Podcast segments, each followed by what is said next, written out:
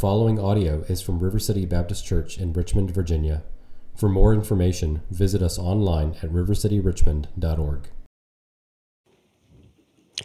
On the first day of the festival of unleavened bread, when it was customary to sacrifice the Passover lamb, Jesus' disciples asked him, Where do you want us to go and make preparation for you to eat the Passover? So he sent two of his disciples, telling them, Go into the city, and a man carrying a jar of water will meet you. Follow him. Say to the owner of the house he enters, The teacher asked, Where is my guest room, where I may eat the Passover with my disciples? He will show you a large room upstairs, furnished and ready. Make preparations for us there. The disciples left, went into the city, and found things just as Jesus had told them. So they prepared the Passover. When the evening came, Jesus arrived with the twelve. While they were reclining at the table eating, he said, Truly, I tell you, one of you will betray me, one who is eating with me. They were saddened, and one by one they said to him, Surely you don't mean me.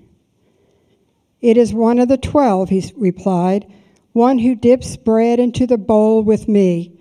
The Son of Man will go just as it is written about him. But woe to that man who betray, betrays the Son of Man. It would be better for him if he had not been born. While they were eating, Jesus took bread, and when he had given thanks, he broke it and gave it to his disciples, saying, Take it, this is my body. Then he took a cup, and when he had given thanks, he gave it to them, and they all drank from it. This is my blood of the covenant, which is poured out for many. He said to them, Truly I say to you, I will not drink again from the fruit of the vine until that day when I drink it new in the kingdom of God. When they had sung a hymn, they went out to the Mount of Olives. What's the most significant meal you've ever had? Maybe you think of a first date or a rehearsal dinner or some epic feast on vacation or maybe a Thanksgiving dinner. But not all meals are significant for happy reasons.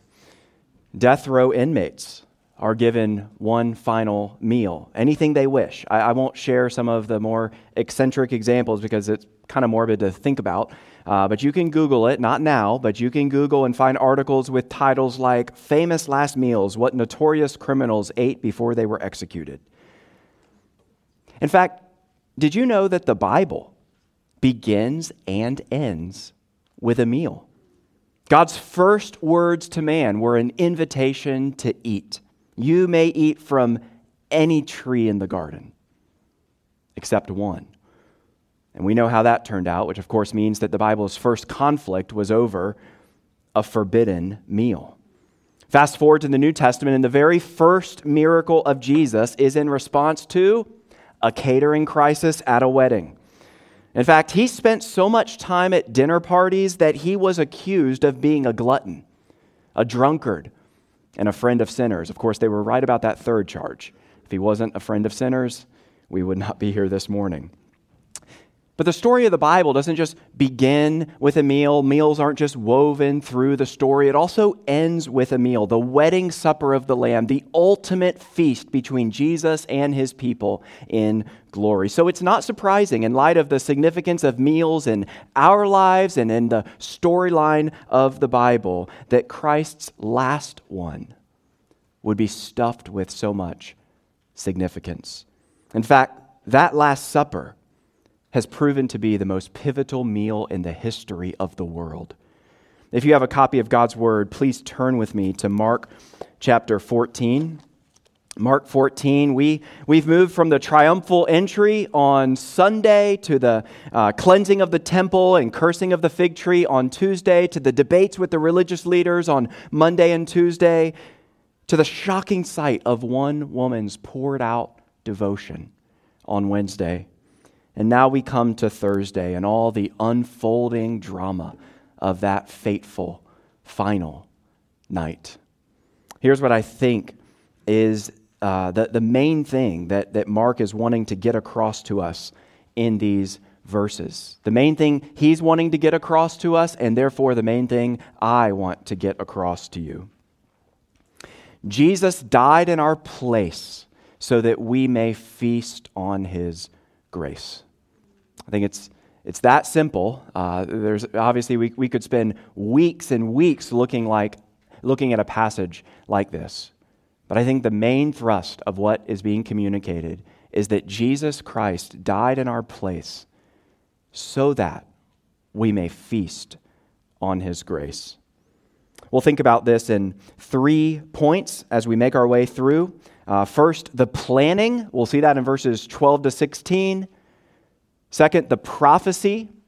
That's verses 17 to 21.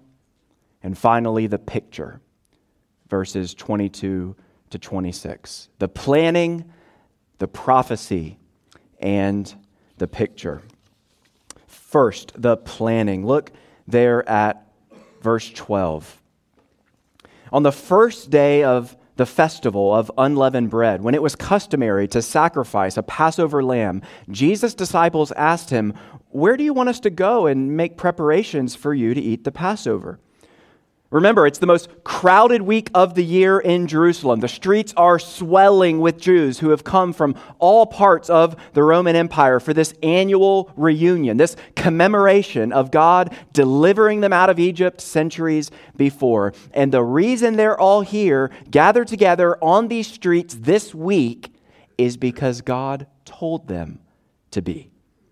Turn with me, you can keep your finger in Mark 14, but turn back with me to Exodus chapter 12. Exodus is the second book in the Bible, so turn almost all the way to the left. Exodus chapter 12. The Israelites are enslaved in Egypt, and the Lord has rained plague after plague after plague on Pharaoh and the Egyptians. And he tells Moses his plan to finally liberate the people, but the instructions are specific. Each family must secure a spotless lamb without any defects. And, and here's what they've got to do they've got to take this lamb and they've got to kill it and prepare it and cook it and eat it as a kind of Last Supper of sorts in Egypt.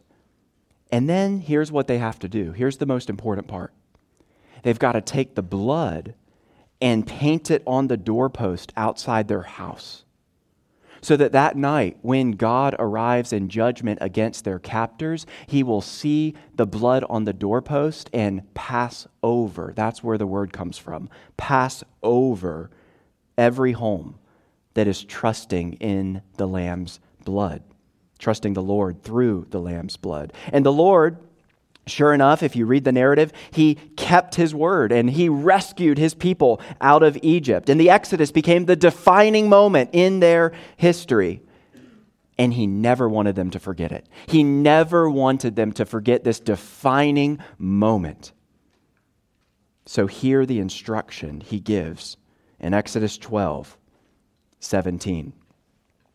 Celebrate the festival of unleavened bread, because it was on this very day that I brought your divisions out of Egypt. Celebrate this day as a lasting ordinance for the generations to come. And then look down at verse 25. When you enter the land that the Lord will give you as he promised, observe this ceremony. And when your children ask you, What does this ceremony mean to you? then tell them it is the Passover sacrifice to the Lord, who passed over the houses of the Israelites in Egypt and spared our homes when he struck down the Egyptians. Then the people bowed down and worshiped. All right, turn back to Mark 14. I wanted to show you that because I want you to realize that Jesus is intending to obey all of these instructions from Exodus. Yes, he is a revolutionary rabbi. We've seen that on page after page, but he is first and foremost a deeply Jewish Messiah. Even in the final hours of his life, he's not flouting the commands of Moses, he's obeying them. Verse 13, Mark 14 starting in verse 13.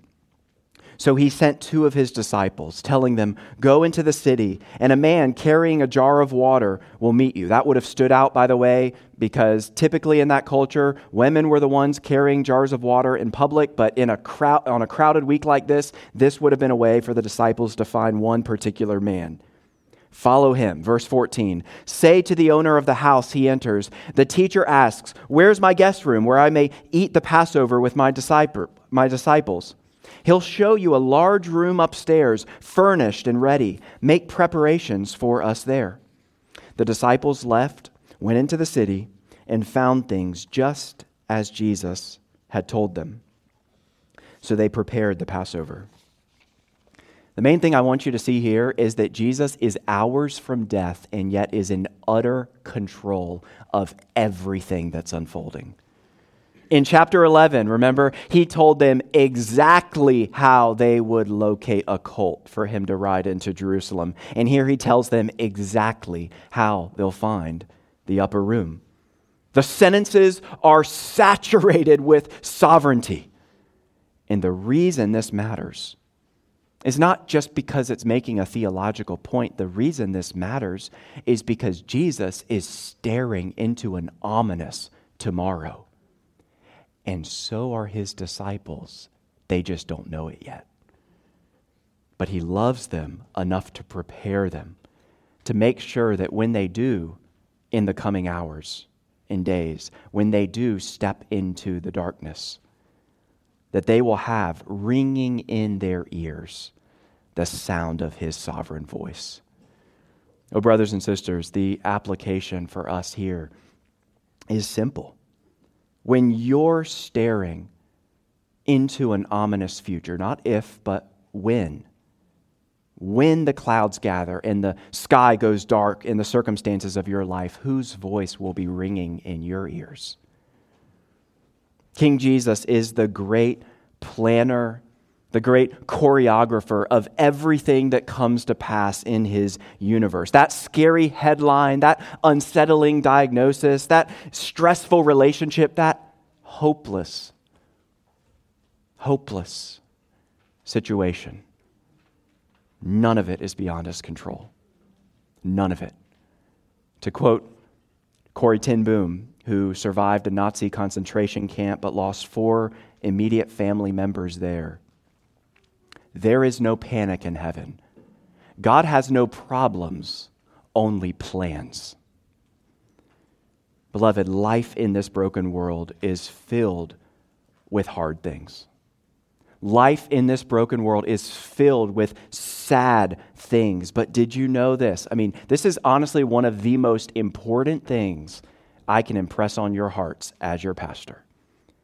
Life is filled with hard things and sad things, but if you're a believer in Jesus, none of it, none of the hard things and sad things will ever make their way to you, will ever reach you without first passing through the filter of His infinite wisdom and infinite love. The Lord Jesus was sovereign and good on the final Thursday of his life, and he is sovereign and good over your life this morning. As we sang earlier, he is both strong and kind, infinitely, gloriously, simultaneously, both strong and kind. The planning. Number two, the prophecy. The prophecy. Verse 17. When evening came, Jesus arrived with the twelve. Those three words, when evening came, are significant because a Jewish day began at sunset, which means that we are now officially stepping into one of the saddest and greatest days in the history of the world, Good Friday. And it's also significant that the Passover meal was a family meal, a family meal conducted by the head of the household.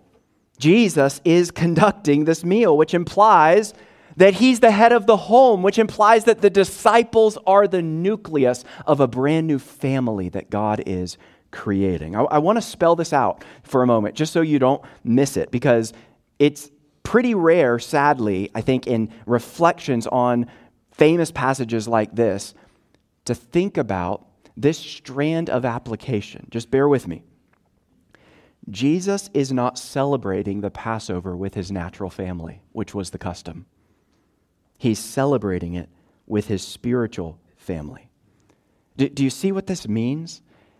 In the new covenant age, he is on the scene to redefine and reconstitute the people of God, the family of God around himself. Way back in chapter 3, you may recall, he remember he's inside a crowded house, he's teaching, he's ministering. Someone taps him on the shoulder and says, "Hey Jesus, uh, your mom and brothers are outside looking for you." Do you remember how he responds? You, you can almost hear everything in that house go silent as people expect him as a good rabbi in a family-centered culture to say, "It's been a pleasure addressing you today. Uh, we'll pick it up where we left off, but, but I, I've got to go and attend to my family.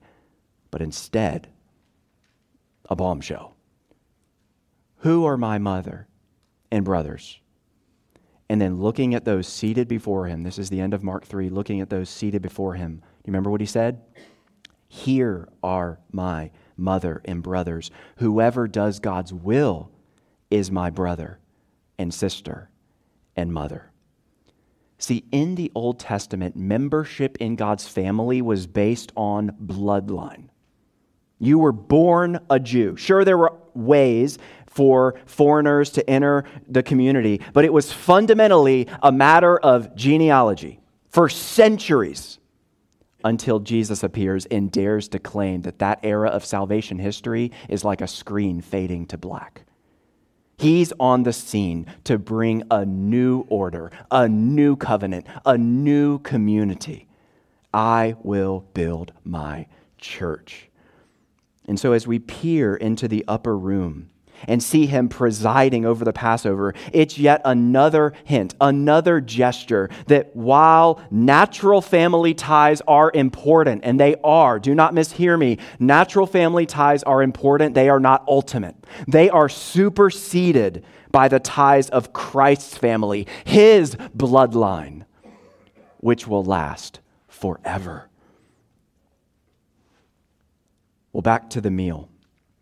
Maybe you've been at Thanksgiving dinner before and someone has said something. Maybe you're nervous about this happening this coming week, right? Someone has said something that is so abrupt or offensive or off the wall that it just suddenly kills the mood. Everything screeches to a halt as people stare uncomfortably at one another. That's verse 18. While they were reclining at the table eating, Jesus said, Truly I tell you, one of you will betray me, one who's eating with me.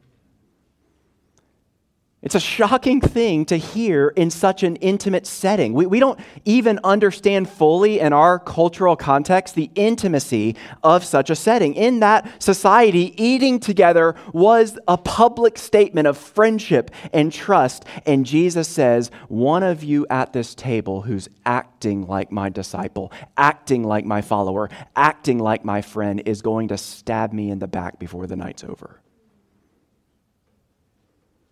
Verse 19 They were saddened, and one by one they said to him, Surely you don't mean me. This response is amazing to me for a couple reasons. First of all, the disciples are apparently aware enough of their own weakness that they ask honestly, Is it me? Like, please don't let it be me. And, brothers and sisters, we should have the humility and the self awareness to know that apart from God's iron grip preserving us and protecting us and holding on to us, we could so easily fall. We'll think about this more in the next scene with Peter. But the other thing I find amazing about verse 19, oh, I just love this, is that when Jesus says, One of you will betray me, they don't all turn and look at Judas. They have no clue who he's talking about. Now, how could that be? Think about it. The reason this is incredible is because it shows not that Judas was a great actor, though give him an Oscar, he was, okay? But that's not what's most incredible about this. What's most incredible that we can deduce from the disciples' ignorance is that Jesus, Jesus, who for three years, day and night for three years, knew Judas would betray him, hadn't treated him any differently. One of you will betray me.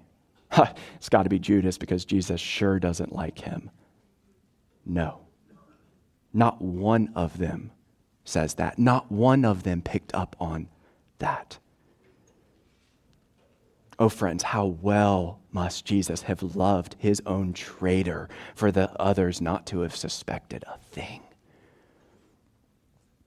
And from John, we know that Jesus even got down on the floor in the posture of a nobody, the posture of a slave, and washed Judas's feet. What's the takeaway? Well, it's an uncomfortable one, but my job is not just to give you comfortable ones. The takeaway is that the proof of authentic Christianity is not just loving Jesus it's also with Jesus, loving people like Judas. Perhaps you've been let down by a companion, ghosted, ignored, maybe even betrayed. And at this point, you're, you're kind of over it, even though you're not. You, you, you, you've, you've completely written that person off.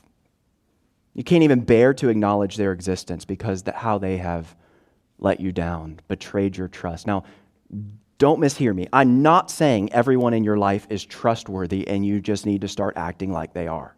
That would be a foolish and naive thing to say. Jesus didn't trust Judas. So that would be a terrible application from this passage. It never says Jesus trusted Judas. It's just Jesus loved him and served him anyway. In such a way, again, that no one could conclude from his treatment that Judas was the traitor. And likewise, we are called to keep serving and loving when it's hard, to keep loving and serving when it's inconvenient, to keep loving and serving when it's the last thing we want to do, and to do it not just to our friends, but also our enemies, including enemies who sometimes dress up like friends. The only reason we can do this. I mean, if, if those are the marching orders, that's daunting and that's depressing because none of us has the, the strength, none of us has the resources inside of us to love those who have wronged us, to treat people better than they deserve. But we do have the resources in the gospel of grace because the only reason we can do this, the only reason we can treat people better than they deserve is because we have been treated by our master at the table infinitely better than we deserved. Mean, you realize, don't you, that, that every sin, if you think about it, every single sin is a betrayal. Every single sin is a personal betrayal against Jesus. Every time you love something, prefer something, desire something, live for something over Him, above Him, you are turning your back on the one who has been good to you and scurrying off to the chief priests. There is a little Judas, a little sneaky Judas lurking in all of our hearts. And yet Jesus loves us anyway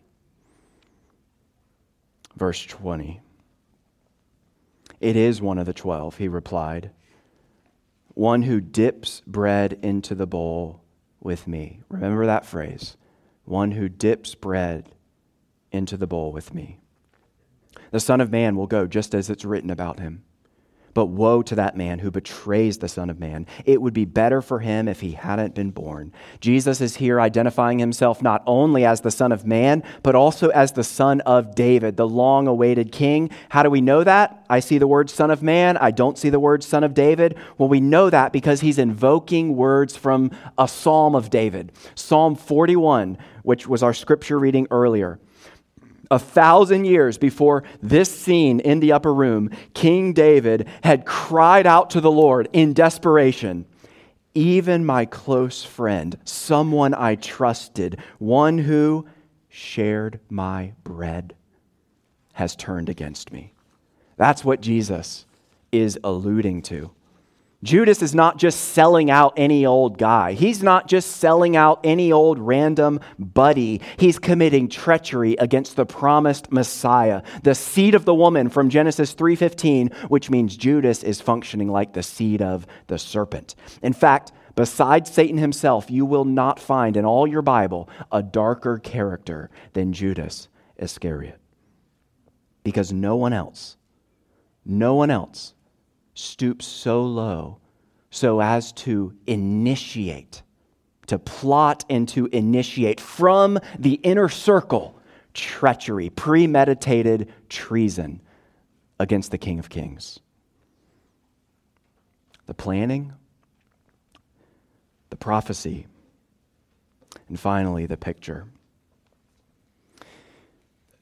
Those of you who have uh, done a Seder meal before are aware of this, a, pa- a Passover Seder meal. Uh, but the, the Passover is punctuated by four cups of wine that, are, that, are, um, that you drink throughout the meal. And in between each cup, uh, there, there's time to talk and fellowship and eat. But at certain times, the presider stands up with a script, a script that's been used for centuries and at the moment when he's retelling the story of the Exodus, you just have to imagine this.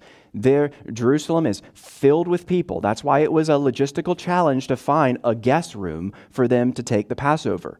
Uh, the Jewish historian Josephus tells us that in, I think, the year AD 60, there were 2.2 million Jews in Jerusalem that one year. So you have to just imagine uh, hundreds of thousands of homes with the head of the household, the presider, sharing from this same script. And at the moment when he's retelling the story of the Exodus, remembering Israel's slavery in Egypt, he takes the unleavened bread and he says, quoting from Deuteronomy, This is the bread of our affliction. That's the script. This is the bread of our forefathers and foremothers when they were enslaved in Egypt. This is the bread of our affliction. But Jesus, at this point, does another shocking thing. He departs from the script. Verse 22 While they were eating, Jesus took bread, and when he'd given thanks, he broke it and gave it to his disciples, saying, Take it, this is my body. Not this is the bread of our affliction as Jews, but this is the bread of my affliction as your Messiah. Because just as our forefathers, Jesus is saying, needed rescue from the tyranny of Pharaoh, I have come to bring an even greater rescue, a new exodus from the tyranny of sin and Satan and death by changing the script and saying that the broken bread pictures what's going to happen to his own body, Jesus is saying, I am the bread of life, but here's the deal. In order for you to be fed, I have to die. And not only do I have to die, you have to receive it. That's why he distributes the bread and then says, Take it. Take it. This is my body. He, he doesn't just distribute it and look around the table and say, Please, if you would do me a favor, note its existence. Look at it, study it. If you could really do this for me, hold it. No. He says, feast on it. Friends, we know this intuitively. You can be you can be sitting 10 inches from the greatest meal in the world that has been prepared for you. But if you just stare at it, note its existence, study it, you will not receive the nourishment you need. You have to take it inside yourself. And Jesus says, You have to feed on me by faith, which is a way of saying you have to take me into yourself. You have to internalize, personalize my death in your place for sin. By the way, it's, it's worth observing, given, let's just say, spirited conversations in church history, that there is no biblical reason to take Jesus here to be saying, this is literally my body. How do we know that?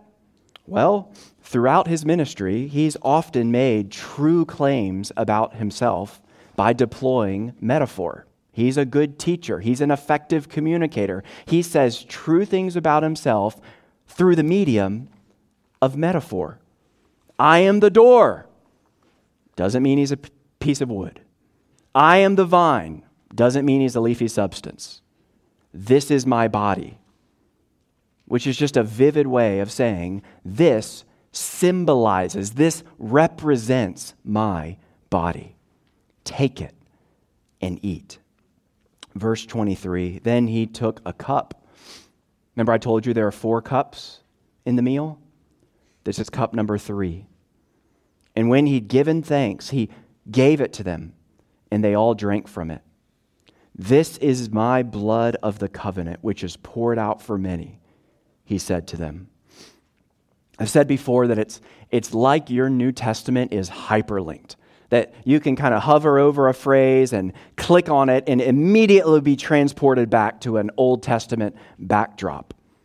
This is a prime example. Jesus is not just riffing. He's not just improvising on the fly, making up these words. Oh, it might be nice to say, This is my blood of the covenant. No, he's alluding to Exodus 24. Go ahead and turn there with me. Exodus 24. Same book we were looking at earlier. Moses has received the Ten Commandments on Mount Sinai, and here's what happens. Look at verses 7 and 8. Exodus 24, verse 7. Then Moses took the book of the covenant and read it to the people. They responded, We will do everything the Lord has said, we will obey. Moses then took the blood, that is from the animal sacrifice, sprinkled it on the people, and said, What? This is the blood of the covenant. This is the blood of the covenant that the Lord has made with you in accordance with all these words. Now flip forward to Isaiah 53. Isaiah 53, later in the Old Testament, one of the so called major prophets. We're, we're now centuries after Moses but still 700 years before Jesus, listen to this prophecy about a future righteous servant of God's people who will die in their place. Verse 11, Isaiah 53 11. The Lord says, After he has suffered, he will see the light of life and be satisfied. By his knowledge, my righteous servant will justify what? Many and he will bear their iniquities. Therefore, I'll give him a portion among the great, and he will divide the spoils with the strong. Why? Why will this suffering servant be vindicated? Middle of verse 12. Because he poured out. Poured out his life unto death and was numbered with the transgressors. For he bore the sin of what? Many and made intercession for the transgressors. Now turn back to Mark 14. Hyperlinking over. Listen again to what Jesus says. Mark 14, 24. This is the blood, this is my blood of the covenant. Exodus 24, which is poured out for many. Isaiah 53. And he's not just echoing the Hebrew scriptures, he's also reiterating his own words. Do you remember that load bearing verse in Mark 10 45? For even the Son of Man did not come to be served, but to serve and to give his life, to pour out his life as a ransom for what? Many. Jesus Christ is the better Moses, the ultimate suffering servant, the final ransom payment for sin, whose blood inaugurates a brand new covenant for the people of God. On the eve of his death, he's looking at his disciples and saying, Just as Moses ratified the old covenant with the blood of an innocent substitute, an animal so now I'm about to ratify a new covenant with the blood of another innocent substitute, the final innocent substitute, me. We've seen the bread, we've seen the wine. But what was the most important element in any Passover meal? What, what was the main course? What did you spend all day preparing and cooking? The lamb. Where's the lamb? It's not just a Mark thing. Friends, you will scan Matthew, Mark, Luke, and John in vain to find any reference to a lamb on the table. And that's because the lamb was not on the table, the lamb was at the table. No wonder John the Baptist had said, upon seeing him for the first time, Behold, the Lamb of God who takes away the sin of the world. No wonder the Apostle Paul could later say what we heard in our call to worship at the beginning of the service For Christ, our Passover lamb, has been sacrificed. The Last Supper brings us face to face with the white hot center of the gospel, the meaning of the death of Jesus Christ. This is what he came for. Above all else, this is what he came for, and this is above all what he wants to be remembered for, and to ensure that we, the people of the Lamb, never forget it. Never forget his death in our place to bring a new exodus he instituted this meal, this enacted drama, as a lasting ordinance for his church.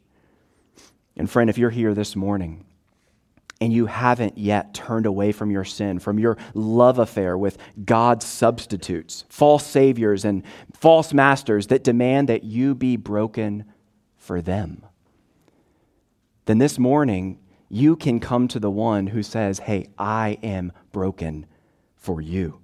You can come to the one who on Good Friday was pinned up on that cross like a shameful, despicable, loathsome criminal.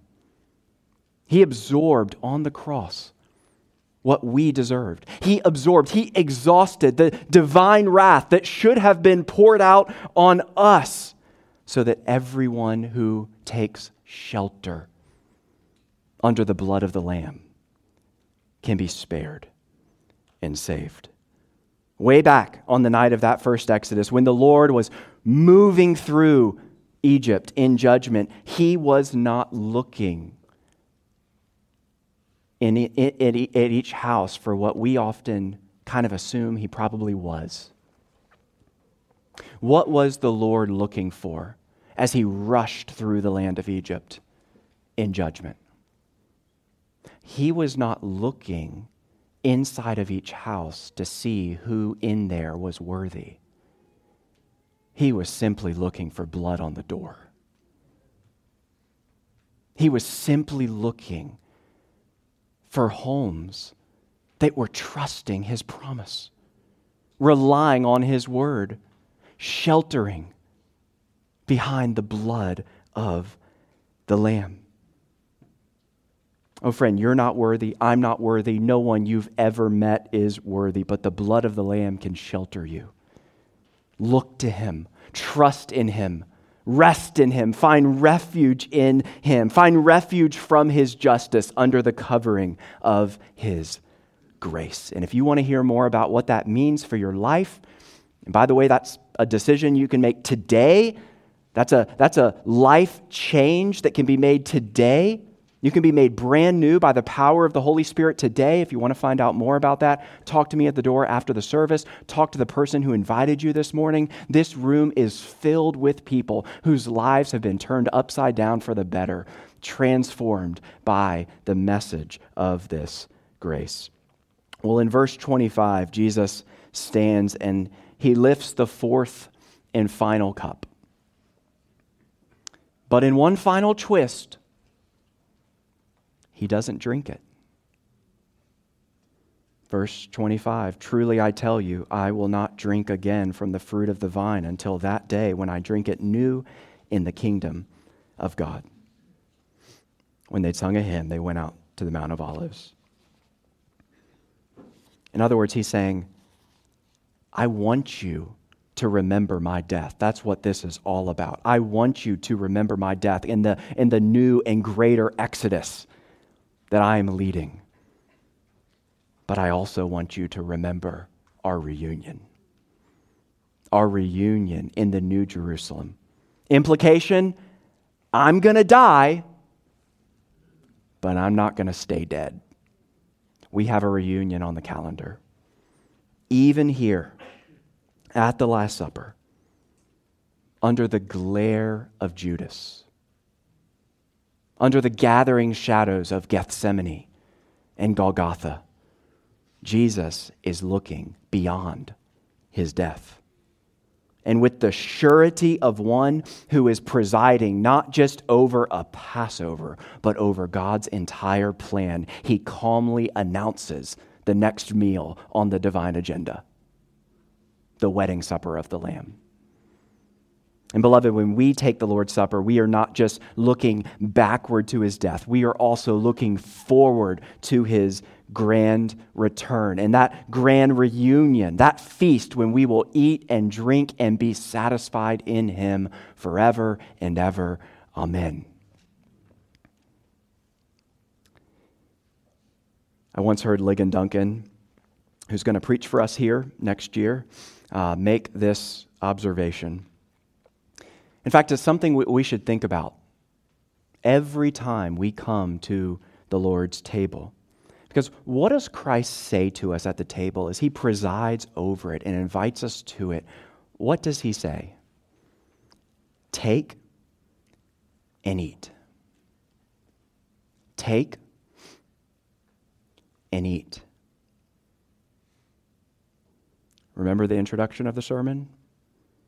The first meal in the Bible, the last time we heard those words, things didn't go so well. Eve took and she ate. And it's like Jesus shows up on the scene in the fullness of time and says, Watch this, Satan. Watch this reversal. See, don't you see? It took God sending his only son into the world and for Jesus to become obedient even to the point of death on a cross for take and eat to become verbs of grace. And it is to his table we now get to come to feed on him, to feast on him by faith. The table that invites beggars Everyone in this room is a spiritual beggar, a table that invites beggars to come empty and leave full. Let's pray.